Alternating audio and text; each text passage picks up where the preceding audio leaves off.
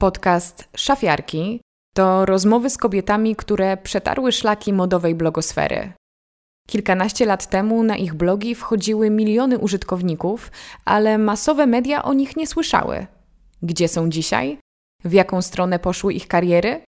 Każda z moich gościń obrała inną drogę, a wszystko zaczęło się od miłości do mody. Porozmawiamy o marzeniach, własnych markach, ekologii, karierze za granicą i zdrowiu psychicznym. Ja nazywam się Karolina Sobańska i zapraszam do świata szafiarek.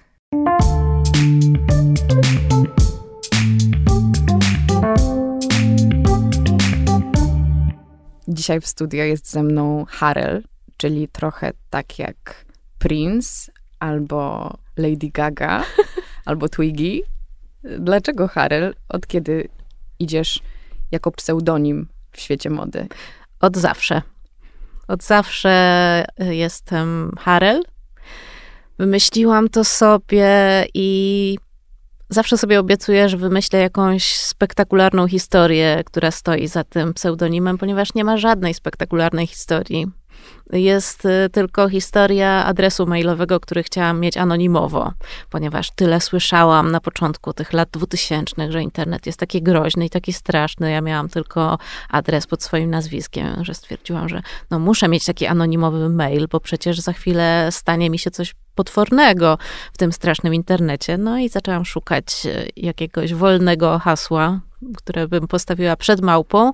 No i tak y, po różnych imionach y, egzotycznych, zagranicznych, nazwiskach ładnie brzmiących, y, po prostu padło na Harel. Harel to było pierwsze, co było wolne.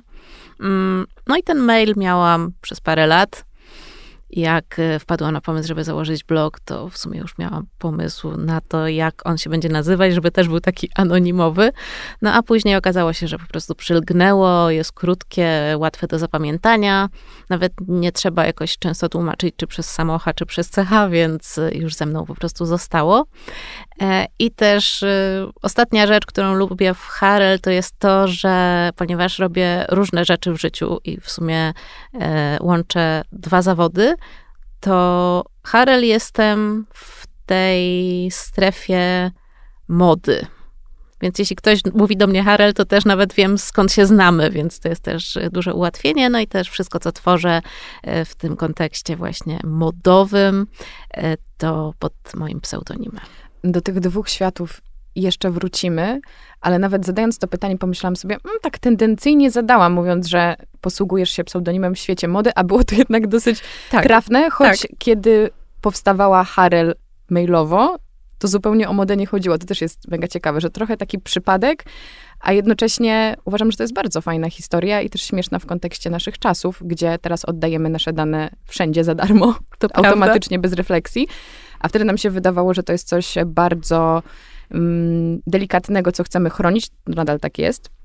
Więc uważam, że y, geneza y, jest y, bardzo dobra i to był dobry ruch. Bo do tej pory trochę tak jest, że wiele osób znacie tylko jako Harel. Tak, to prawda. Wprawdzie no już nie mogę powiedzieć, że Harel jest anonimowa i pod Harel mogę po prostu sobie działać w tym internecie zupełnie y, jako jakaś osoba y, tajemnicza, y, czyli nieobecna wręcz, ale no tak.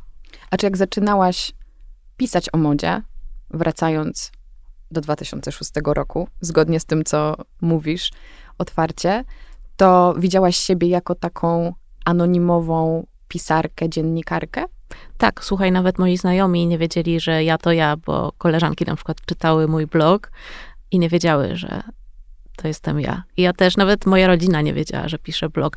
E, też nie wiem, dlaczego aż w takiej tajemnicy to trzymałam, ale bardzo mi zależało na tym, żeby jednak właśnie pozostać anonimowa, ale myślę, że dalej właśnie chodziło o ten straszny internet, y, o którym się właśnie czytało y, zazwyczaj w, tradycyjnie, w tradycyjnej jeszcze prasie, takie rzeczy, żeby uważać i że to jest po prostu takie właściwie nie wiadomo co nadeszło.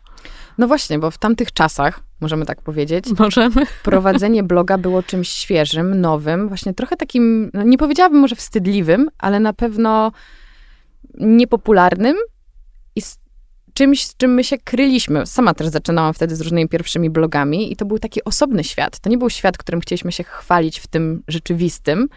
I zastanawiam się, Co sprawiło, że pomyślałaś, że jest dla ciebie jakieś miejsce w internecie i pomimo, że chroniłaś to może przed bliskimi, to miałaś poczucie, że chcesz dzielić się swoimi opiniami z szerszą publicznością, nawet tą straszną obcą. Wiesz co, właśnie ta straszna obca publiczność okazało się, że wcale nie jest taka straszna. Przyszła, zaczęła mnie bardzo szybko czytać. E, zauważyłam, że ewidentnie jest potrzeba właśnie e, wśród tej strasznej obcej publiczności e, na takie treści, które by były i trochę inne niż w magazynach, i trochę inne niż na blogach osobistych, bo blogi osobiste już istniały, to były takie pamiętniki. Rzeczywiście, no one e, wręcz się prosiły o to, żeby jednak zachować anonimowość. A to, co ja robiłam, no to nie było nic takiego, gdzie ja bym się dzieliła jakimiś nie wiadomo jak wrażliwymi danymi. Bardziej to były jednak moje wrażenia na temat mody, którą właściwie od zawsze bardzo lubiłam i y, gdzieś znalazłam takie ujście, żeby w końcu o niej pisać. I jak tylko po, pojawił się odbiorca, to poczułam, że super, bo ja to lub, robiłam dla siebie. Bardzo lubiłam po prostu sobie usiąść i coś e, napisać i wrzucić do tego internetu. Mm, wcześniej na przykład sobie pisałam o modzie w zeszycie, no i nigdzie mhm. tego nie wrzucałam. E, no i za chwilę się i pojawił odbiorca i za chwilę też się pojawiła społeczność, no bo nie byłam w próżni, nie byłam sama z tą modą.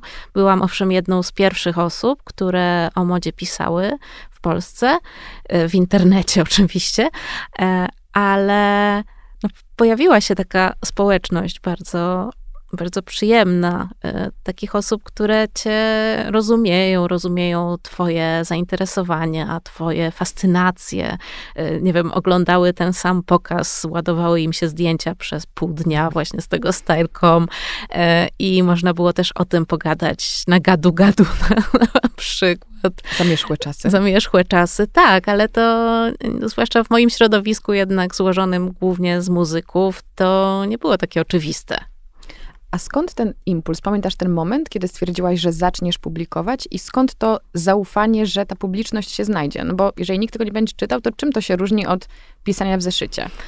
O publiczności, szczerze mówiąc, w ogóle nie myślałam. Myślałam tylko o tym, że chciałabym jednak spróbować y, tego internetu. Też jedną z takich osób, czy jednym z takich blogów, które mnie bardzo zainspirowały, był blog y, Endo, blog Agaty Nowickiej, która chyba w PowerPoincie w ogóle rysowała takie obrazki ze swojego życia, e, albo inspirowane życiem, podejrzewam, swoich znajomych. Tam była właśnie bohaterka Endo, która była no, dosyć do Agaty podobna. Ja tak mówię po imieniu, ja nie, nie znałam jej y, absolutnie wtedy, tylko no, jedyne co, to odkryłam ten jej blog gdzieś chyba w ogóle po jakimś artykule gdzieś w prasie, zaczęłam e, śledzić. Też dowiedziałam się, że on ma, ona ma jakiś drugi sekretny blog e, tylko dla znajomych, gdzie mhm. właśnie też e, oprócz tego, że dzieli się różnymi takimi refleksjami na tematy życiowe, to też potrafi wtrącić, w co jest ubrana. I gdzieś kiedyś e, zostały wydrukowane fragmenty tego bloga, oczywiście e, za jej zgodą. I pamiętam, że jak mnie to zafascynowało, że ona pisze, że ma jakąś tam spódniczkę mango z, z buty, nie wiem, Zary czy coś tam i że sobie przemierza Warszawę. Akurat e, to wiązało się z tym, że przemierza tę Warszawę gdzieś idzie placem Zbawiciela, a tak naprawdę kilka, kilkadziesiąt lat temu tymi kanałami po prostu ludzie y, przemykali no, w zupełnie innym mhm. celu y, i że, no pamiętam ten jej taki wpis bardzo mocny, że y, nagle ta moda i, to, i ta jej refleksja to nie było tylko to, że hej, mam na sobie, tylko że chwila, moment, zobaczcie, mamy na sobie to, możemy pójść tam, możemy sobie, nie wiem, wypić jakąś dobrą kawę, a zobaczcie, że chwilę temu po prostu było zupełnie tutaj inaczej. Warto mieć to w pamięci. I tak właśnie jakoś zrobiła na mnie wrażenie tym swoim e, takim jednocześnie otwarciem, a z drugiej strony tym, że jednak ona sobie prowadziła najprawdopodobniej to swoje życie zupełnie gdzieś osobno. I tak stwierdziłam, dobra, to i ten pseudonim z maila będzie dobry. E, no i to, żeby jednak spróbować właśnie z tym blogiem i jednak otwartym dla wszystkich. Więc to była jedna rzecz. Druga, no to były y, zagraniczne mhm. blogi, które gdzieś tam siłą rzeczy po prostu zaczęły się pojawiać. Ja nie wiem, jak ja je znalazłam. Nie wiem, jak znalazłam sartorialista, który był bardziej jest dalej. Od mody ulicznej, Garance Dore tak samo, e, czy Agatę, Agatę chyba Molvik, ona się nazywała, Style Bites, Norweszka z kolei. Mhm. Tylko, że ona już była, uwaga, słowo szafiarką. No właśnie, słowo klucz bym powiedziała. Szafiarki to jest y, hasło, które nie jest już teraz tak często używane, a nadal kiedy mówimy o szafiarkach i staramy się analizować blogosferę modową w Polsce, to wpisują się tam takie postacie jak ty, mimo że nie do końca podchodzisz pod definicję słowa szafiarka. Czy ty się kiedykolwiek identyfikowałaś z tym stwierdzeniem, albo jak czułaś się z tym, że mimo wszystko jesteś uwzględniana w tej grupie, a nie pokazujesz swoich stylizacji na co dzień? No ja byłam szafiarką przez bardzo krótki moment, tak naprawdę, bo chyba przez rok rzeczywiście miałam jeszcze drugi blog szafiarski. Tak właśnie powstał na fali e, tych blogów zagranicznych e, i no i no, muszę przyznać, byłam szafiarką, jak to słowo w ogóle... Muszę przyznać, muszę przyznać tak przyznaję. e, jak to słowo powstało, w ogóle wymyśliła je szafa sztywniary. Mhm. E, tak mówię, pseudonimem też. E, I ono nie było takie pejoratywne wtedy. Później się trochę zrobiło niestety, mam wrażenie. Ale wówczas nie, no to było takie śmieszne, po prostu dziewczyny pokazują, co mają w szafach, no więc szafiarki. Byłam nawet na forum szafiarek i nawet sobie, które było zamknięte. Mhm. Jeszcze, jeszcze nie było chyba Facebooka wtedy w Polsce, było to forum. Nawet sobie, słuchaj, dzisiaj rano zajrzałam na to forum szafiarek, żeby zobaczyć, co się dzieje. E, ale tylko znalazłam jakiś tam jeden z ostatnich wpisów, chyba z 2011 roku, gdzie dziewczyny właśnie mówią, że oj szkoda, że to forum już tak umarło, brakuje nam naszych, brakuje mi naszych kłótni, brakuje nam naszych dyskusji, bo tam rzeczywiście gorąco było na tym forum, tam były takie dyskusje, tam było po prostu, no to, to była taka, dzisiaj byśmy powiedzieli też społeczność po prostu, taka grupa facebookowa. Ale dlaczego zrezygnowałaś z tego szafiarskiego formatu? No to w sumie jest ciekawa sprawa. E, trochę mnie pokonał, uwaga, hejt. Mhm. Mm, bo nie byłam na to absolutnie gotowa. Nie miałam pojęcia, że coś takiego mnie w ogóle może spotkać. Natomiast, no to też były zupełnie inne czasy, też y, na pewno inną człowiek miał wrażliwość I odporność na to też. Odporność pewnie. też zupełnie inną. No teraz to zupełnie jest inna historia. Natomiast wtedy, jak e, ten mój blog się zaczął robić dosyć szybko popularny, bo też to były takie czasy, że jak e, coś się robiło w miarę dobrze, to to bardzo szybko przechodziło po prostu jakoś tam do mainstreamu. Też było wiele mniej osób, które to robiły. No i dosyć szybko ten mój blog się stał popularny, różne magazyny go wspominały, nie wiem, Harel Harel, ale właśnie, co ciekawe, nie ten, nie ten mój blog, na którym pisałam, tylko właśnie ten, na którym się pokazywałam. No i oczywiście siłą rzeczy zaczęły się jakieś komentarze. Niby to takie, wiesz, passive niby nic, ale z drugiej strony też się pojawiły takie dosyć przykre, czasami jakieś takie, które y, czułam, no czułam taki dyskomfort, nawet czasami strach. Y, ja teraz już nie pamiętam, co to były konkretnie za słowa, ale no nie było mi z tym dobrze i miałam tak, że ten blog chyba ze dwa razy zamykałam, tam się pokazywałam w ogóle bez głowy, bo się jakoś tak obawiałam i w końcu stwierdziłam, że ja to mam dosyć jednak tego takiego cały czas e, boksowania się z tą sekcją komentarzy, gdzie rzeczywiście przychodzili ludzie chyba tylko dlatego, żeby po prostu e, dać upust jakimś swoim, nie wiem, frustracjom i tak dalej. Mm, chociaż oczywiście zawsze, zawsze było tak, 10 miłych komentarzy, jeden mhm. straszny. No i którym się człowiek najbardziej przejmował. Nieważne, że była super fajna dyskusja, ten jeden komentarz, tak. który był jakiś przykry albo jakiś taki bardzo e, agresywny, powodował, że ja nie mogłam o niczym innym myśleć na przykład. No i stwierdziłam, że to nie jest zdrowe i to jest bez sensu i w sumie ja wolę jednak być po tej stronie piszącej, po tej stronie takiej bezpiecznej. Y, bardzo długo miałam właśnie taki wręcz podziw i szacunek dla dziewczyn, które się wystawiają, y, wystawiają na widok na tych swoich blogach szafiarskich. Zwłaszcza, że y, w pewnym momencie zaczęły w ogóle powstawać takie blogi prześmiewcze, które mhm. prześmiewały konkretne osoby. Ja już nie wiem, czy tam się zjawiłam, czy nie, ale pamiętam, że no rzeczywiście ten blog szafiarski to była taka szkoła życia pod względem tych takich anonimowych, agresywnych osób, które się tam zjawiały zupełnie nie wiedziałam po co i dlaczego, bo ja tam nie, żadne treści, które wrzucałam, nie były jakieś takie zaczepne, więc to było ciekawe.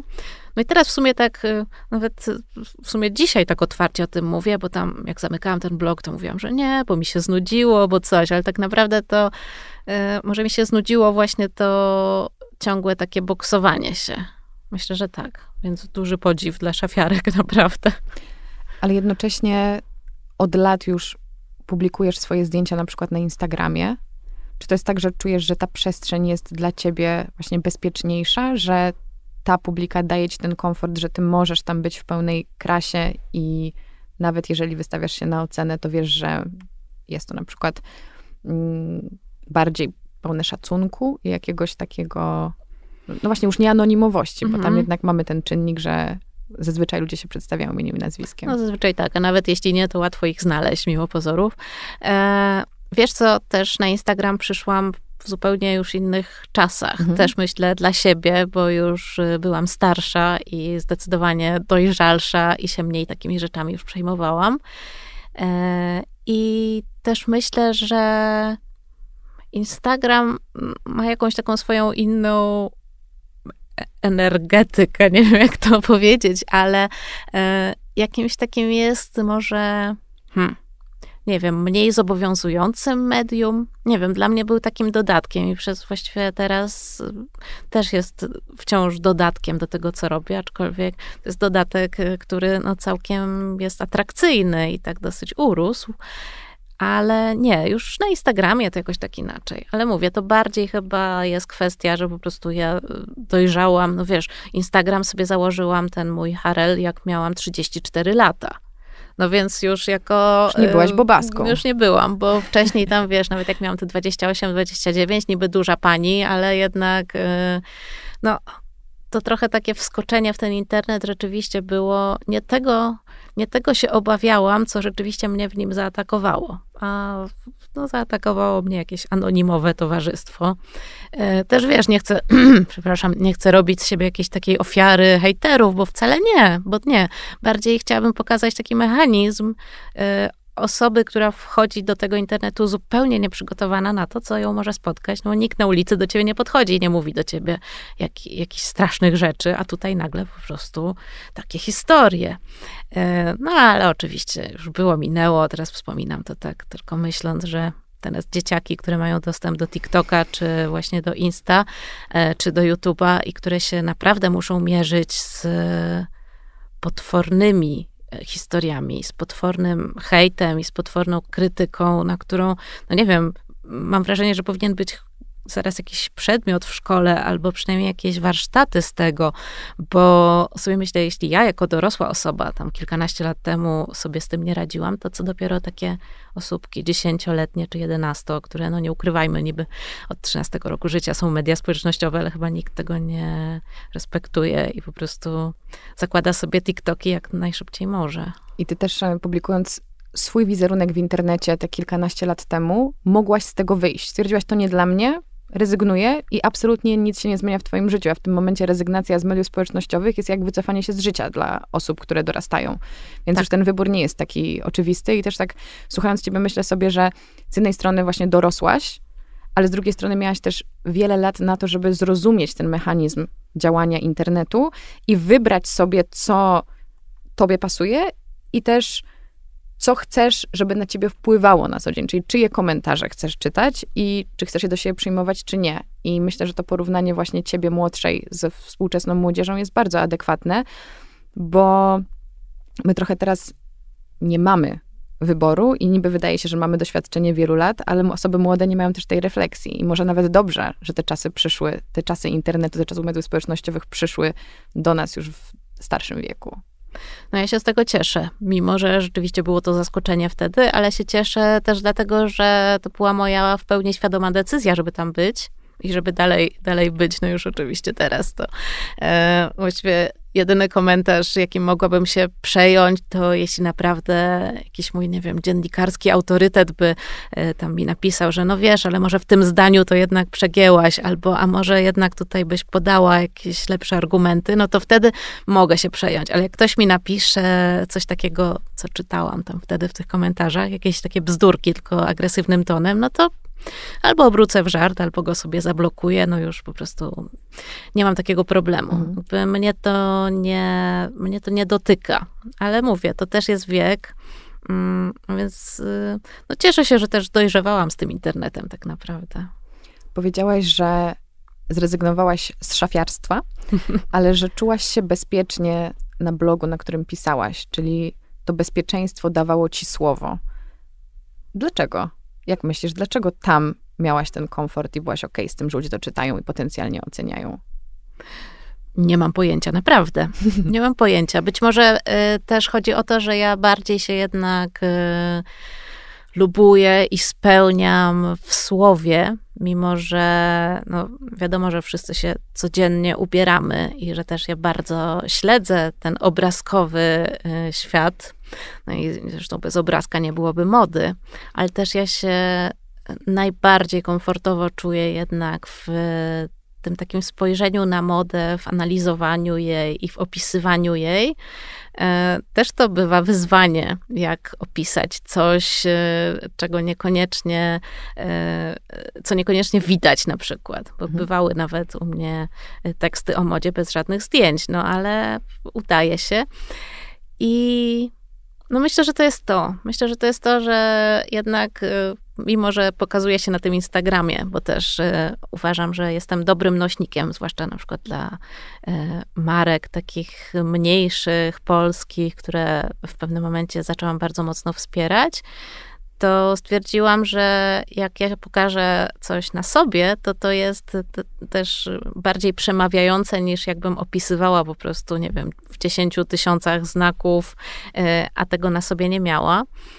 Mm, ale cały czas bardziej się traktuje jako medium, a nie jako główną bohaterkę tej historii. Czyli Instagram na przykład nie jest o mnie, nie jest to o tej osobie, którą widzisz na zdjęciach, tylko to jest o tym, co ona ma na sobie, o tym, gdzie była, co widziała yy, i bardziej o tych wszystkich rzeczach yy, poza mną.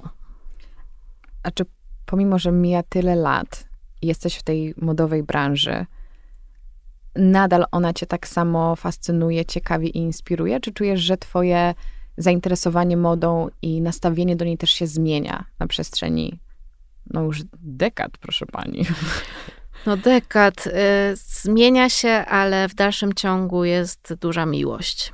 Tylko ona ewoluuje. Na pewno jest to coś innego niż y, to, co gdzieś tam mnie do niej przyciągnęło kiedyś, kiedyś dawno temu.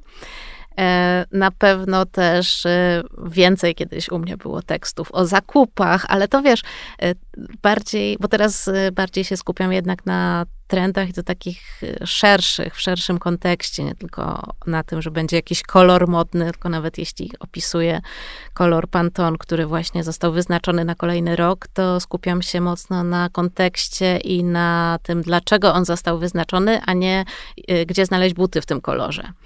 To jest dla mnie bardzo ważne, no i to rzeczywiście to, ale też myślę, że ten blog i to, w jaki sposób pisałam, też odzwierciedlał e, to, jakie czasy były. Jak go zaczynałam, to były bardzo mocno konsumpcyjne czasy i to takie świeżutkie. W Polsce ledwo co się dopiero zaczęły otwierać różne takie zagraniczne sklepy, co to po prostu człowiek marzył, jak był gdzieś za granicą, żeby wejść do którejś tam sieciówki. Wydawało mu się to po prostu jakąś spełnioną obietnicą. W ogóle Drzwi czymś, do wielkiego świata. No tak, czymś najpiękniejszym na świecie.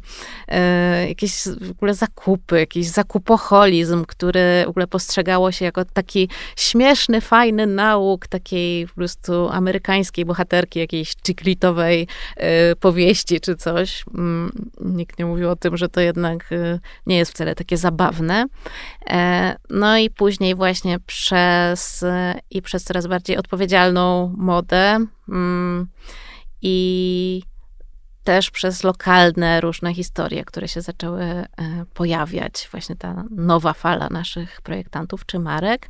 No i teraz też kolejne, mam wrażenie, kolejne rzeczy, które teraz e, zaczęłam mocno dostrzegać i też pokazywać u siebie, to jest e, taka odpowiedź na pytanie, no dobrze, i co z tymi ubraniami, których jest tyle teraz na świecie, co z tym robić? Więc teraz bardzo mocno poszukuję i też z sukcesem odnajduję na szczęście różne marki, różnych ludzi, którzy właśnie upcyclingują różne rzeczy i tworzą takie marki bazujące na na przykład na już dostępnych zasobach. E, no więc to się zmienia, to też jest ciekawe. No ciekawa jestem za 10 lat, co będzie na blogu. Też jestem mega ciekawa i zastanawiam się, jak to jest fascynować się modą w czasach, kiedy moda dostaje tyle krytyki. W czasach, kiedy moda już nie jest taka cool i ekscytująca, jak w tych filmach, które mm -hmm, wspomniałaś, mm -hmm. gdzie mamy bohaterki obłowione tak. z milionem torebek i pamiętam, że jak byłam w szkole, to też marzyłam o tym, że będę tą dziewczyną, która chodzi na te zakupy, z których, z, z których wychodzi po prostu z nową szafą. I to było dla mnie, to był dla mnie wyznacznik jakiegoś sukcesu i taki, takiego aspiracyjnego życia. Natomiast dla osoby, którą moda inspiruje, to też może być wyzwanie, że nagle moda staje się być takim, taką branżą, um, nie wiem, która musi się zmienić, która już nie jest tak bardzo akceptowana, która sama w sobie dostaje bardzo dużo hejtu. Można być cool, interesując się modą w dzisiejszych czasach? No, jeśli się rozgranicza modę i zakupy, to być może jeszcze jest jakaś nadzieja, dlatego że też no, te czasy, też te czasy, kiedy zaczynałam bloga, bardzo mocno modę z zakupami związały. Mimo, że moda Moda to nie są zakupy. Owszem, moda to jest biznes i teraz w tych czasach rzeczywiście moda się bardzo mocno z zakupami i z konsumpcją, z konsumpcją w ogóle łączy. Natomiast moda sama w sobie, ja mówię, moda jest takim odzwierciedleniem naszych czasów. Moda opowiada o nas e, i to jest fascynujące i tej mody no nie możemy aż tak bardzo, e, aż tak bardzo za to obwiniać. Bardziej e, już tak shopping. shopping, tak, no i też ten nakręcający się taki mechanizm konsumpcyjny, owszem, to jest niepokojące, to jest za słabe słowo, bo to jest naprawdę jakaś taka matnia, w którą no, człowieczeństwo w dużej y, mierze wpadło. I to rzeczywiście tutaj, no, zazwyczaj jak mówię, że się zajmuję modą, kiedyś jak mówiłam, to było he, moda, takie, że to takie banalne, a teraz u, moda, tak, tak, najgorszy po prostu przemysł w ogóle odzieżowy i tak dalej. E, no, ja stwierdziłam, że co mogę zrobić w tym kierunku, to pokazywać, w jaki sposób można jednak e, konsumować mniej i rozsądniej, ale też na przykład, no nie bawię się, może mocne słowo, hipokryzja, ale nie bawię się właśnie w to, że po prostu z jednej strony mówię, e, nic nie kupujcie, a z drugiej strony pokazuję po prostu pełno jakichś fajnych rzeczy. E, natomiast bardzo się staram właśnie przekazywać, że to jest piękne, chcę wam pokazać to. Jest piękne, to jest piękne, to jest też wspaniałe, to się pokazało tutaj na wybiegu, a tutaj się otworzył jakiś nowy sklep, który ma wnętrze w ogóle jakieś obłędne, ale albo był, nie wiem, serial, w którym ktoś ma coś pięknego, albo jakiś film, albo gwiazda na czerwonym dywanie, okej, okay, wszystko jest w porządku, tylko teraz zapytaj siebie, co ty możesz z tego y, zaczerpnąć jak najmniejszym kosztem i dla siebie, i dla środowiska. Otwórz szafę, zobacz, co masz w szafie, bo może tam już się kryje to, czego szukasz. Jak już masz tę szafę, to naucz się też z niej korzystać. Y, ja lubię takie sformułowanie shop your wardrobe, czyli po prostu taki, trochę takie zakupy w swojej szafie, że po prostu zamiast iść do sklepu i przeglądać te wszystkie ubrania, to po prostu sobie e, wchodzisz do swojej, wchodzisz do, do szafy, stajesz przed szafą e, i przeglądasz to, co już masz. I wiesz, co masz. I też zawsze pytam moje czytelniczki, czy wy wiecie, co wy macie? Tak na 100%. Czy umiecie powiedzieć, co macie w szafie? E, no i wtedy może rzeczywiście ta moda się z tego wydobyć i możemy ją połączyć w taki bardziej rozsądny i odpowiedzialny sposób. No na tym bardzo mi zależy i no tak próbuję to nieść, ale też y, dalej, no nie wiem, czy tutaj nie, nie jestem trochę adwokatem diabła jednak w tej swojej działalności mimo wszystko, bo kiedyś nawet stwierdziłam, że nie ma czegoś takiego jak ekologiczna moda. Jakby moda chciała być ekologiczna, to musiała po prostu się zamknąć dziś. A i tak y, ze skutkami tego, że się zamknęła dziś, byśmy walczyli po prostu jeszcze przez, nie wiem, pewnie 10 lat albo 20. E, więc oczywiście to, ale też mówię, no rozłączmy, rozłączmy modę z zakupami. Przypomnijmy sobie, jak oglądałyśmy jakieś zagraniczne magazyny, tam nie wiem, ile lat temu.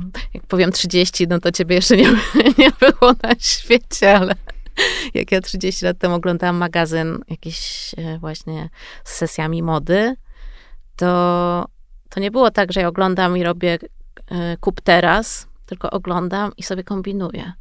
To mi się podoba, ta sylwetka a to by może na mnie dobrze wyglądało, a może mama coś takiego ma w szafie. No może wybłagam o te jeansy, no ale może nie, a jak nie wybłagam, to może pożyczę, e, albo znajdę w lumpeksie i tak dalej, i tak dalej. E, I rzeczywiście mi zależy na tym, żeby też moda cały czas budziła naszą kreatywność żeby dawała radość, żeby jednak to ubieranie się e, też dawało nam coś takiego przyjemnego, pozwalało nam się wyrazić, wyrazić się też tak jakoś e, bez strachu. I myślę, że to też, że w pewnym momencie zaczęły powstawać takie blogi, E, na których pokazywałyśmy, co mamy na sobie, to też był jakiś przejaw właśnie tej chęci takiego podzielenia się, a to, że one były popularne, wynikało z chęci, z takiej potrzeby właśnie może podglądania, też takiego zainspirowania się. Jeszcze zanim były aktywne linki do sklepów na zdjęciach, gdzie można było to wszystko kupić. Więc myślę, że to. No i z kolei te wszystkie komentarze agresywne, czy takie krytyczne, i to krytyczne mówię niesłusznie, e, niekonstruktywnie, też myślę właśnie wynikały z takiej niepewności siebie, z takiego strachu przed wyrażaniem siebie naprawdę tak jakby ci ludzie chcieli. Patrzyli na kogoś, kto się wyraża, nawet na tym zdjęciu, kto się cieszy z tego, no to musieli mu coś napisać, że o, wiesz co, no naprawdę już przesadziłaś, czy coś takiego. Z takimi nogami to ja bym jednak tego nie zrobiła. No i hm, to akurat trwa, tylko mówię, jestem już starsza. Powiedziałaś o tym, że możemy robić zakupy w swojej szafie, co jest piękne, ale jednocześnie słuchając ciebie myślę sobie, że czasami te piękne rzeczy, te piękne wnętrza, te piękne sylwetki, te wybiegi, też pamiętam czasy, kiedy oglądałam na bieżąco, co się działo w, na, na Fashion Weekach i powiem ci szczerze, że ja nawet ani nie myślałam, że ja to założę, ani nie myślałam, że ja tam usiądę. Mi wystarczyło, że ja się tym pozachwycam. I wydaje mi się, że fajnie by było obudzić w nas to zainteresowanie modą, właśnie choćby dla tego estetycznego upojenia, to jest taki piękny wymiar. O tak, no moda też jest sztuką. E, ja lubię mówić, że jak patrzysz na obraz Chagala, który ogromnie ci się podoba, to go nie zabierasz do domu. Po prostu przychodzisz, patrzysz, e, czerpiesz, karmisz się tym i wracasz. I, i masz to w sobie, w głowie, w sercu, w pamięci. No i tak samo taki pokaz Chanel, no też, no Yy, nie sądzę, żebym leciała nagle gdzieś do Paryża, do butiku Chanel, żeby sobie kupić wszystkie sylwetki teraz z ostatniego pokazu, chociaż mnie bardzo nostalgicznie właśnie poruszyły, ale sama, yy, sama ta czynność, jakby sam ten stan, yy, w którym byłam oglądając to w ogóle tak się szczęśliwie zdarzyło, że na, znaczy na żywo, no przez internet, ale akurat jakoś tak trafiłam na ten filmik. E, ogromna radość i w ogóle bez takiego jakiegoś poczucia smutku, czy poczucia wręcz takiej niesprawiedliwości, że dlaczego ja tego nie mogę mieć, dlaczego to będą mieli tylko nie wiem, oni tam albo, znaczy oni, nie wiem, teraz się trochę zaplątałam, ale wiesz o co chodzi. Jacyś e, oni to jacyś będą. Jacyś oni, no jacyś oni to na pewno będą. E, I myślę, że trochę o tym, o tym się zapomina też. Że po prostu, że można podziwiać i nie brać tak tego do siebie. No ale też z drugiej strony ja się cieszę, że na przykład y, zmieniają się takie rzeczy w modzie, jak y, jedyna słuszna sylwetka, jedyny słuszny wiek, jedyny słuszny kolor skóry i tak dalej. To się bardzo cieszę z tego, że się to zmienia. Ja w ogóle nie miałam jakiejś refleksji za bardzo, szczerze mówiąc, jak oglądałam kiedyś, nie wiem, Fashion TV na przykład, że tam po prostu cały czas idą dokładnie takie same kobiety, e, o takim samym kolorze skóry z nielicznymi wyjątkami, e, czy no w tym samym bardzo, bardzo młodym wieku. Nie, no jakoś tak było. Modelka, no to była modelka. Po prostu od szablonu odrysowana, koniec miała mieć tyle i tyle. Pojawiła się taka Kate Moss, to była skandalicznie niska, bo miała chyba tam, nie wiem, 1,70 m ona chyba ma. Tak. Jak nie mniej. I jeszcze pamiętam, że się mówiło, że ona ma takie krzywe nogi, jak ona na tym wybiegu z takimi krzywymi nogami. No, teraz raczej y, już tak głośno by się tego nie powiedziało, ani by się czegoś takiego nie pisało na szczęście, więc tutaj się to trochę zmienia. No też Kate Moss dalej jest na wybiegach, a już nie jest od szablonu, przynajmniej tego wiekowego. E, więc na szczęście, na szczęście tutaj coś ruszyło i tutaj się akurat cieszę z tego takiego niezadowolenia odbiorcy i takiego, że zaraz, zaraz, jak to? To mi się nie podoba, no bo to y, ewidentnie no to nie wyszło odgórnie, tylko jednak myślę, że to było spowodowane e, od tej strony osób, które jednak oglądają, nawet jeśli nie kupią, to wymagają i przekazują te wymagania gdzieś tam dalej. Więc myślę, że tutaj też te komentarze w internecie też jednak może niektóre były takie konstruktywne. To też jest fajne, jak moda i odbiór mody zmienia się wraz z tym, jak się zmienia nasza świadomość i też twoja świadomość, tak? Ty widzisz po sobie, że byłaś tak. na zupełnie innym etapie, dostrzegałaś inne rzeczy i też akceptujemy to, że w tamtym momencie zakupy i te nowości i ten dostęp do tych zachodnich, zagranicznych, wielkomodowych rzeczy zaczął się gdzieś tam pojawiać i to też jest okej, okay, że nas wtedy to ekscytowało, a nie to, czy jest różnorodność na wybiegach.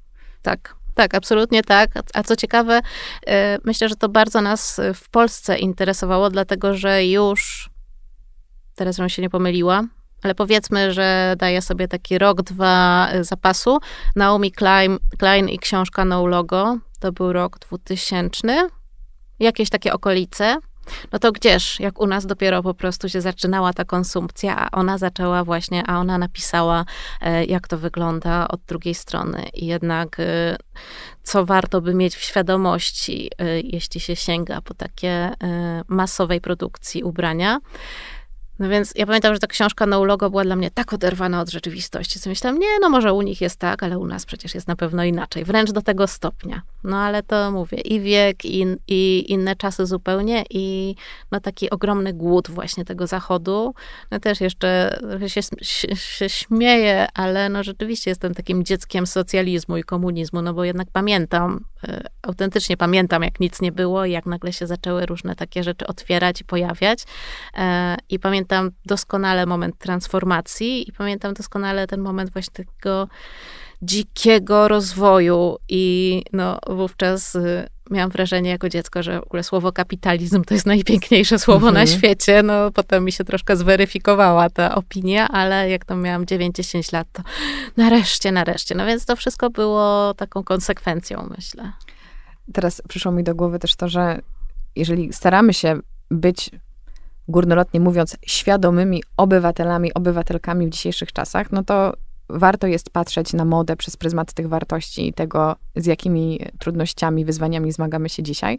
A powiem ci szczerze, złapałam się na takiej myśli jakiś czas temu, że ja wychowana na serialu Seks w Wielkim Mieście, myślałam sobie, kurczę, my żyjący teraz trochę mamy przechlapane, mówiąc kolokwialnie, no bo nie możemy już sobie żyć tym życiem Kerry, że już za dużo wiemy. I miałam taką nostalgię wręcz w sobie, że tak nie do końca mogłam przeżyć ten czas lat 90., początku lat 2000, tego zachłyśnięcia, bo już dogoniła nas świadomość właśnie z zachodu. Nie wszystkich, tak, ale powiedzmy, że ktoś się interesował modą na, na skalę światową, to już zaczęliśmy dopiero co mieliśmy dostęp do tego wielkiego świata, a już zaczęliśmy słuchać o kryzysie klimatycznym i o konsumpcjonizmie. I myślałam sobie, a tak czasami chciałabym cofnąć czas i wrócić do tych do tych dni, gdzie można było chodzić codziennie w innych butach i w innych sukienkach. I wtedy życie było takie hedonistyczne i beztroskie, a teraz osoby jeszcze młodsze niż ja już w ogóle wchodzą w dorosłość w poczuciu, że wszystko co nowe jest złe i to jest trochę takie pożegnanie z dawnymi czasami, które tak, którymi się nie mogliśmy do końca nacieszyć tutaj, mam wrażenie. E, wiesz co, na pewno nie, nie ma nic stałego to jest jedyna pewna rzecz, że nie ma nic stałego i moda nie ma co, y, nie jest na tyle wyjątkowa, żeby od tego odstawać. I po prostu, zresztą widać, jeśli moda nie nadąża, no to y, są różne przykre rzeczy. Choćby zobaczmy, zobaczmy sobie na kryzys Balenciagi. No, ja pamiętam do dziś jakieś e, sesje, już nie pamiętam, czy to e, był włoski wok, ale pamiętam, że była taka sesja po prostu z dziewczynkami malutkimi umalowanymi, jak dorosłe, leżały sobie na kanapach, gdzieś tam się pokładały na jakichś dywanach. Być może to była Franka Socani z włoskiego woga, bo ona lubiła takie bardzo mocne tematy, znaczy mocne, takie poza schematem.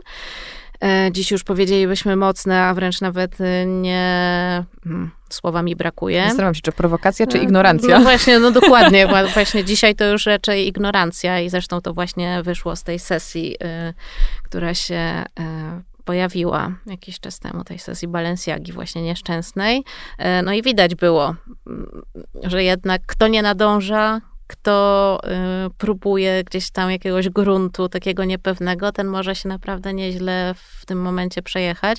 Ja mówię, dobrze, no dobrze, że świadomość jest coraz większa. Bardzo mnie to cieszy, też bardzo mnie cieszy y, przede wszystkim dlatego, że odbiorca, konsument, konsumentka, y, ta obserwatorka, która na modę patrzy, ona w końcu przestaje być tak bardzo jakby to powiedzieć, taka przytłoczona pewnymi rzeczami, że nie wiem, musi być zawsze młoda, zawsze szczupła, zawsze piękna, zawsze modna, że y, można tylko nosić obcasy, że jak nie masz obcasów, to jest brak szacunku. Y, no słuchaj, różne takie rzeczy też y, ciemniejsze ta moda nam y, serwowała przez lata i teraz nagle jednak możemy powiedzieć nie, a wcale nie a mogę się pojawić trzy razy w tej samej sukni na czerwonym dywanie i nic nie będzie. Spójrz, co się teraz dzieje z e, sięganiem do archiwów w ogóle. Jak wyglądała ostatnia Met Gala. Wprawdzie wiadomo, no tutaj temat Karl Lagerfeld, więc wiadomo, że po prostu no, będą wyciągnięte jego projekty, ale momentami naprawdę tych projekt, te projekty były e, no, bardzo już, bardzo mocno vintage.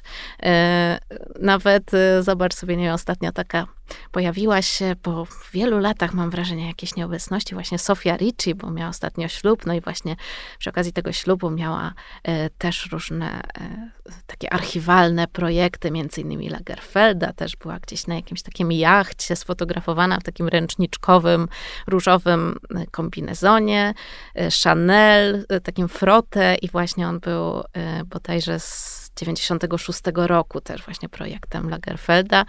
E, I zobacz, przecież jakiś czas temu to się mówiło, zobacz, ona ma na sobie sukienkę z zeszłego sezonu. Skandal po prostu na pierwszej stronie ga gazety, a teraz y, masz na sobie sukienkę sprzed 40 lat i jesteś z tego dumna, jeszcze cię obfotografują, jeszcze będziesz po prostu y, bohaterką.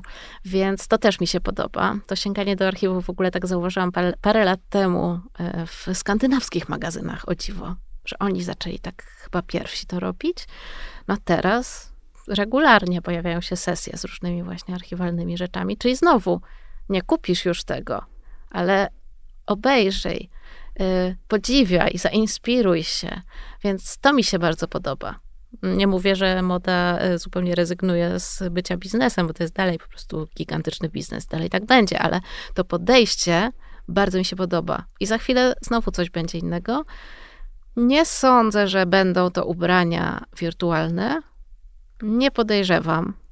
Zdziwię się, jak się okaże, że się mylę bo nawet słuchaj, y, dzisiaj przed naszym spotkaniem taki fajny tekst znalazłam w Wall Street Journal na temat y, ubierania się y, pod Instagram. Mhm. Czyli takie ubieranie się, żeby, wiesz, fajnie wyglądać na Instagramie, że po prostu koniec z tym, że już y, autorka wieści koniec tego trendu na podstawie y, oczywiście wnikliwej analizy, nawet analizy wybiegów, gdzie po prostu na tych wybiegach pojawiają się takie rzeczy, które na zdjęciu nie zrobią wrażenia, a dopiero zrobią wrażenie, jak to y, założysz sobie. Znaczy, jak to po prostu zobaczysz naprawdę.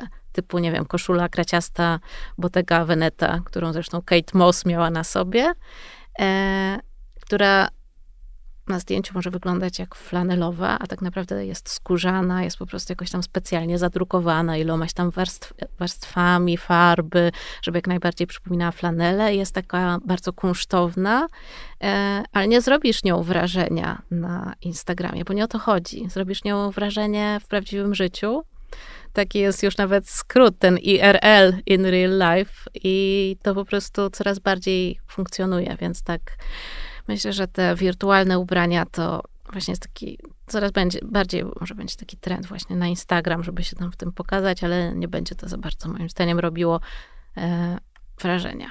No, może się mylę, może ktoś mi powie, a, racji. Się. No zobaczymy za 10 lat albo za rok. Ale też bardzo fajnie widzę tutaj powrót do tej genezy pokazywania siebie w internecie, czyli do tych naszych tytułowych szafiarek, bo to się zaczęło od pokazywania tego, co nosimy w prawdziwym życiu tak. i chęci wymiany inspiracji. I ja się bardzo cieszę, że my do tego wracamy, bo mam wrażenie, że też to zjawisko szafiarstwa i pewnie potem następującego influencerstwa, można to tak nazwać, to zaczęło się sprowadzać do tego ubierania pod Instagram. I też, wiadomo, ma to i plusy, i minusy. Ja też tego nie chcę w żaden sposób wartościować. Na pewno przyniosło sporo dobrego, sporo złego. Ale na koniec dnia fajnie, żeby chodziło o to, żebyśmy my czuli się na co dzień dobrze, żebyśmy obcowali z tym pięknem i czuli się zainspirowani. I jeżeli właśnie to wszystko miało się wydarzyć przez te wszystkie lata, po to, żebyśmy zrozumieli, że to jest najważniejsze w zabawie ubraniami i w dzieleniu się tym z innymi, no to chyba jednak fajną lekcję odrobiliśmy. No mam nadzieję. Mam nadzieję. Zresztą ulubione konta na Instagramie moje i nie tylko to są takie konta dziewczyn, które nawet jeśli e, coś tam dostają i, i coś tam reklamują, zresztą dlaczego nie, to potem to po prostu noszą latami. I to mi się bardzo podoba. I to najbardziej mnie przekonuje w tym, no bo jednak e, no, to jest takie podejście i najrozsądniejsze, i tak naprawdę najwygodniejsze, bo no, też nie ma co ani w tych czasach, ani w żadnych innych jakoś tak y, za dużej uwagi y, poświęcać ubraniom. Znaczy, nie chcę, żeby to jakoś tak źle zabrzmiało, ale po prostu ja na przykład mam tak, że ja nie lubię za bardzo myśleć o ubraniach. Ja po prostu lubię wiedzieć, co mam, założyć to, w czym dobrze się czuję, też być może dobrze wyglądam, koniec, tyle. Cieszę się z tego, bawię się tym, ale y, nie zaprząta mi to myśli. A właśnie nawet, nie wiem, takie prowadzenie Instagrama na zasadzie, Boże, jutro muszę wrzucić jakiś post, muszę się jakoś ubrać, mhm. ale wczoraj już miałam te jeansy, a dzisiaj już nie chcę, bo powiedzą, że będę miała znowu, albo na blogach tak samo właśnie było. Najpierw było, że Boże, cały czas masz na sobie to samo, jesteś nudna. Potem cały czas masz na sobie co innego, po prostu jesteś rozrzutna. E, I tak dalej. Nie dogodzisz. Więc nie dogodzisz, nie dogodzisz. Natomiast dla mnie jest ważne, że po prostu, żeby to się wszystko łączyło z życiem, żeby to było życiowe. E, I i moda bardzo mocno do tego dąży rzeczywiście. Hmm. Oczywiście zawsze będzie element sztuki, takiego zaskoczenia, jakiegoś takiego e, niepraktycznego piękna w niej, albo wręcz nawet niepraktycznej brzydoty, bo to niekoniecznie musi być piękno, może być coś, co po prostu ma być takie prowokacyjne. E, ale koniec końców e, już tak pod tym hasłem szafiarki uważam, że jednak e, no, nazwa zobowiązuje i te szafy nasze warto po prostu e, pod takim kątem e, przyjemności i praktyczności i takiego czerpania z nich po prostu prowadzić, uzupełniać. Myślę, że dlatego wiele osób odpadło z szafiarskiej gry. To jest coś, co zajawiłam ci przed nagraniem, że sama miałam swoje podejście do prowadzenia modowego bloga, kiedy miałam 13 lat i po kilku miesiącach stwierdziłam, że ja realnie nie mam co pokazywać, bo moja szafa jest ograniczona, bo jestem dzieckiem, nie mam pieniędzy na nowe ubrania. Co prawda, to mnie zainspirowało w ogóle do chodzenia po lumpeksach i tak się rozpoczęła moja przygoda z modą z drugiej ręki, za co jestem też bardzo wdzięczna, ale jednocześnie zrozumiałam, że nawet na lumpeksy nie mam trochę czasu i zasobów w tamtym momencie, żeby cały czas urozmaicać te treści, które wrzucam. No a były to jednak te czasy, gdzie była mania shoppingu, o której rozmawiałyśmy i trochę czegoś innego na pewnym etapie oczekiwali nasi odbiorcy. I myślę, że teraz y, możemy szczycić się tym, tak jak rozmawiałyśmy, że po raz kolejny mamy na sobie ten sam zestaw, czy właśnie, tak jak mówiłaś, idziemy na jakieś ważne wydarzenie w tej samej sukience, właśnie pokazując, że to jest to nowe cool. I że nie musisz czuć tej presji, żeby za każdym razem być czymś nowym, co też jest ok, jak jesteś, ale jeżeli to doskwiera, e, w sensie, jeżeli to ci um, dodaje stresu, a nie przyjemności, to chyba nie jest tego warte. Oj tak. Mówisz wprost, że piszesz o modzie niezależnie od tych już 17 lat. Dlaczego ta niezależność jest dla ciebie taka ważna i była od początku? I co to dla ciebie w ogóle znaczy na co dzień w pracy? To dla mnie znaczy, y, że przede wszystkim mogę pisać kiedy chcę, Mogę pisać co chcę, mogę pisać jak chcę, no i też mogę pisać tak długie teksty, jakie tylko mi się zamarzą, e, albo tak krótkie, jak mi się zamarzą, albo mogę nie pisać, albo mogę też na przykład coś skomentować, a mogę na przykład czegoś nie komentować i mogę też o czymś nie napisać e, i absolutnie nie daje się żadnej presji, że ja coś powinnam właśnie e, zrobić, jeśli jestem w tej branży, jeśli jestem w niej aktywnie, jeśli, nie wiem, już już mam jakąś taką pozycję, e, z której no e, wręcz e, powinnam wypowiadać zdanie na różne tematy, ja mówię właśnie okej, okay, ale jeśli na przykład nie mam potrzeby wypowiadać się na jakiś temat, to wcale nie chcę. I to mi towarzyszy od samego początku. Jak jeszcze nikt wcale nie prosił mnie o żadną opinię, to też cieszyłam się z tego, że nie muszę jej wygłaszać. I też no nie wiem, ja nie, nie potrafiłabym chyba w, mieć nikogo nad sobą, kto by mi właśnie coś kazał, a przynajmniej nie przez dłuższy czas. Oczywiście wiadomo, że e, piszę różne teksty na zamówienie, czasami e, dostaję różne propozycje tematów, e, ale zdarza się, że jak temat mi nie odpowiada, no to właśnie mówię, że a może bym napisała to o czymś innym, a może jakoś byśmy to inaczej ujęli, po prostu tego nie czuję. E, więc tutaj bardzo pozostaję e, w takiej no, w takiej niezależności, właśnie w takiej wolności, którą mhm. bardzo lubię. O, tak bym to ujęła. No właśnie to słowo wolność i to, że nie musisz nic, bardzo mi tutaj wybrzmiewa, ale czy jednocześnie patrząc na to od drugiej strony, czułaś kiedyś, że wybierając swoje wartości i wybierając tą niezależność, coś cię omija albo w jakiś sposób to ci utrudnia pewne rzeczy? Widziałaś tą negatywną stronę, czy, czy akceptowałaś to, że pewne tematy, pewne projekty po prostu nie będą dla ciebie? E, zawsze, tak, tak. Znaczy na pewno wiem jedno, że e, ta moja wolność, niezależność, no to e, przekłada się najbardziej na niezarabianie tyle, ile bym mogła zarabiać, gdybym właśnie jednak przymknęła oko, gdybym jednak stwierdziła, dobra, właściwie ten temat no też może być, e, ta marka też może być, więc no po prostu stwierdzam, nie, ja muszę to czuć, e, tak od początku e, chciałam, żeby tak było, no, chociaż jak zaczynałam pisać blog, to w ogóle nie myślałam, że będę zarabiać pisaniem na życie w ogóle, czy blogiem, czy też pracą poza blogiem, na przykład, nie wiem, współpracą z magazynami mody i tak dalej. Natomiast, y, no to tak, to jedyne co wiem, to rzeczywiście, że y, ta wolność jest y, finansowo mało opłacalna, ale tak psychicznie to jest po prostu dla mnie bezcenne. To jest piękne, co mówisz. Chciałabym, żeby ten fragment e, został nagłośniony w, w, różnych miejscach i branżach, bo myślę, że w tym naszym wspomnianym wcześniej kapitalistycznym świecie jest to argument, który e, dla wielu osób nie byłby wystarczający, by zrezygnować z pewnych e, finalnie zawodowych zobowiązań, tylko może sytuacja właśnie wygląda inaczej, kiedy nasza praca jest też czymś, co jest tak bliskie nam, naszym wartościom i tym, czym my się fascynujemy, nie? Że jakby ty nie tylko wykonujesz wtedy na przykład jakiś projekt, który nie jest do końca dla ciebie, bo nie wiem, nie masz takich kompetencji, czy się po prostu nie chce, ale on poniekąd, nawet nie poniekąd, bezpośrednio wpływa na to, że możesz napisać coś nieautentycznego o świecie, o temacie, który jest tobie tak bliski, jest dla ciebie tak ważny. Więc to by była, można powiedzieć, rezygnacja z siebie, taki smutny kompromis. No tak, to by już nie była ja, to by już nie była Harel, tylko to by po prostu była jakaś anonimowa o, osoba, która pisze coś na zamówienie i właściwie wyłącza swój mózg, no więc no tego bym nie chciała. Nie, nie przywykłam do wyłączania swojego mózgu i wolałabym zostawić to. A masz coś takiego, co mówisz sobie, kiedy przychodzi do ciebie właśnie jakaś kusząca propozycja, a ty myślisz sobie, nie, to nie moje? Czy już jesteś tak bardzo ze sobą skontaktowana, że masz ten radar i odrzucasz i idziesz dalej i cieszysz się właśnie tym komfortem wolności? Ja już mam radar.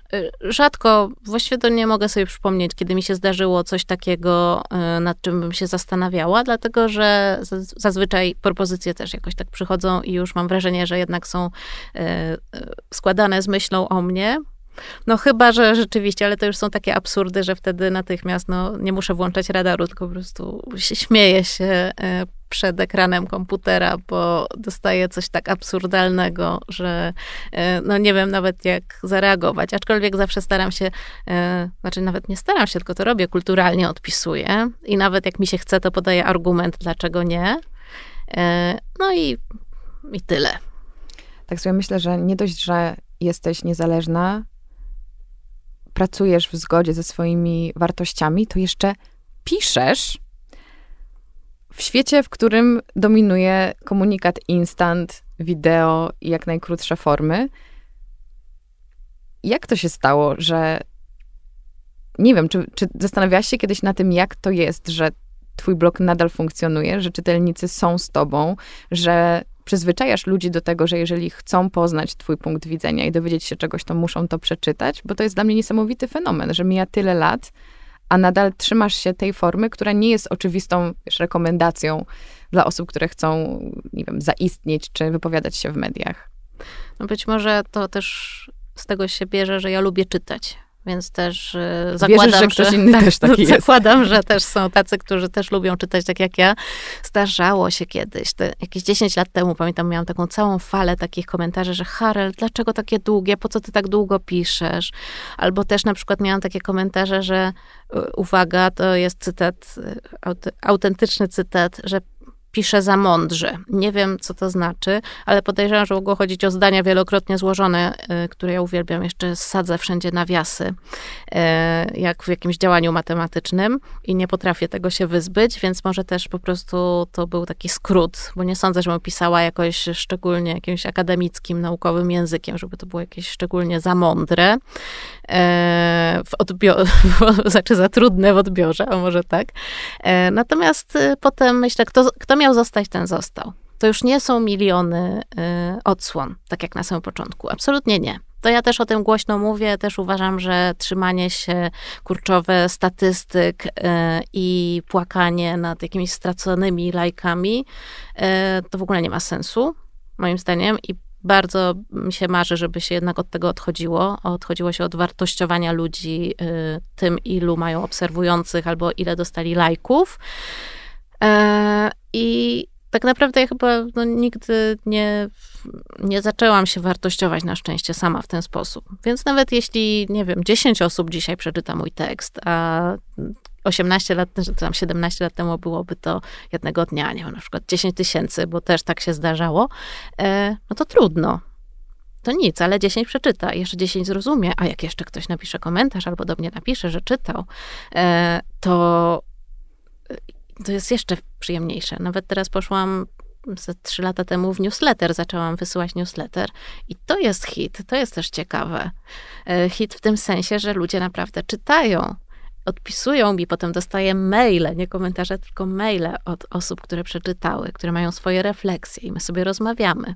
Oczywiście można powiedzieć, kiedy ty masz na to czas i tak dalej, ale właśnie ja wolę mieć na to czas, ja wolę siedzieć i pisać, niż klikać, y, przeklikiwać, nie wiem, na Insta czy gdzieś tam po prostu całymi dniami, ile tam dostałam tych serduszek już. No niestety znam osoby, które siedzą na przykład ze mną przy stole i sprawdzają lajki zamiast, nie wiem, jeść. Yy, Albo Więc... pozachwycać się wnętrzem. No, albo na przykład też pozachwycać się wnętrzem, no chociaż czasem wnętrze jest tak piękne, że i ja robię zdjęcie, no nie to, że ten telefon trzymam w torbie, nie, nie, ale y, widzę ten szał lajków, też widzę na przykład y, takie, y, jak ktoś mnie, o, jak ktoś mnie pyta y, o statystyki, na przykład jak y, chce ze mną podjąć współpracę, to ja wiem, że on nie wie, do kogo pisze po prostu. Znaczy ja chętnie udostępnię, ale to nic nie, to nic nie da. Jakby to w naszej współpracy nic nie da, że ja podam statystyki, bo to zupełnie nie o to chodzi. A w jaką stronę idzie Harel Blog?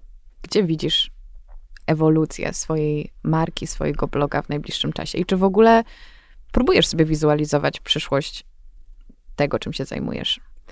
Raczej spoglądam w przeszłość, że to idzie w jakieś po prostu, już będę musiała chyba jakieś 50 giga wykupić na serwerze za chwilę, więc spoglądam w przeszłość i e, zaczynam się mocno niepokoić, że e, coraz więcej mnie kosztuje utrzymanie tego archiwum, i to mówię całkiem poważnie, e, ale z drugiej strony się bardzo cieszę, bo też e, ogromnie jest dla mnie miłe, jak projektanci nasi y, polscy mówią, że a ostatnio tam szukaliśmy jakiejś naszej kolekcji, ale już tam dysk padł, to y, znaleźliśmy u ciebie. Bo jak nie pamiętam, co zaprojektowałam, to y, szukam u ciebie na blogu i zawsze wszystko znajdę. Bo rzeczywiście u mnie jest już tak gigantyczne archiwum. kroniką. Tak, dlatego, że teraz trochę mniej, no bo też trochę mniej jest pokazów, trochę inaczej już funkcjonuje kalendarz kolekcji w Polsce, bo jednak nie ma takiej potrzeby jak na zachodzie, żeby to tak robić bardzo regularnie, no nie ma tygodnia mody i tak dalej. Ale jak był ten tydzień mody w Polsce i rzeczywiście te kolekcje były w takich dużych blokach, no to ja starałam się o każdej takiej, która według mnie miała wartość napisać i one cały czas są, cały czas są zdjęcia, cały czas można to na tym blogu znaleźć, więc myślę, że no Harel Blog bardzo mocno jednak się rozwija w takie archiwum które za chwilę, no w przyszłym roku osiemnastka, za chwilę będzie miała 20 lat. E, no i chciałabym dalej to archiwum prowadzić. I e, coraz bardziej właśnie tak myślę o tym blogu, że ja wrzucam te teksty nie tylko e, po to, żeby dać jakieś aktualności, zwłaszcza, że ja i tak jestem zawsze za późno, bo nawet dwie godziny później wrzucę tekst, to już i tak wszyscy o tym przeczytali na Instagramie na przykład, e, czy tam na TikToku to już zobaczyli, więc ja nie ścigam się, ale sobie myślę, okej, okay, na Instagramie to gdzieś wsiąknie w te feedy. Na TikToku to też gdzieś zniknie, a na blogu po prostu to zostanie sobie na zawsze. E, więc teraz bardzo myślę o swoim blogu jako o takim właśnie archiwum no przede wszystkim polskiej mody, ale też y, mody światowej, tych różnych kierunków, y, które przychodziły, odchodziły. Boże, przecież o vintage to miałam całą jakąś taką serię vintage chyba w 2008 albo 2009 roku na blogu, bo to wtedy, kiedy był ten wielki Zaraz kryzys. twój tekst będzie vintage. No tak, dokładnie. Po prostu, wiesz, za chwilę wszystko będzie vintage, tak, więc e, więc e, to wszystko już, no można popatrzeć na, na, na, mój blog, jak się ma trochę czasu, żeby jednak tam to archiwum przeskrolować, y, ile tam już jest treści i ile było kierunków, jak coś się rozwijało, jak coś się kończyło, mnóstwo. Drodzy słuchacze, moją gościnią była Harel, nasza modowa kronikarka, której życzymy, by miała nadal tyle pasji i ciekawości, spokoju i odwagi, by pisać po swojemu dla nas i dla siebie. Dzięki, Harel. Bardzo dziękuję.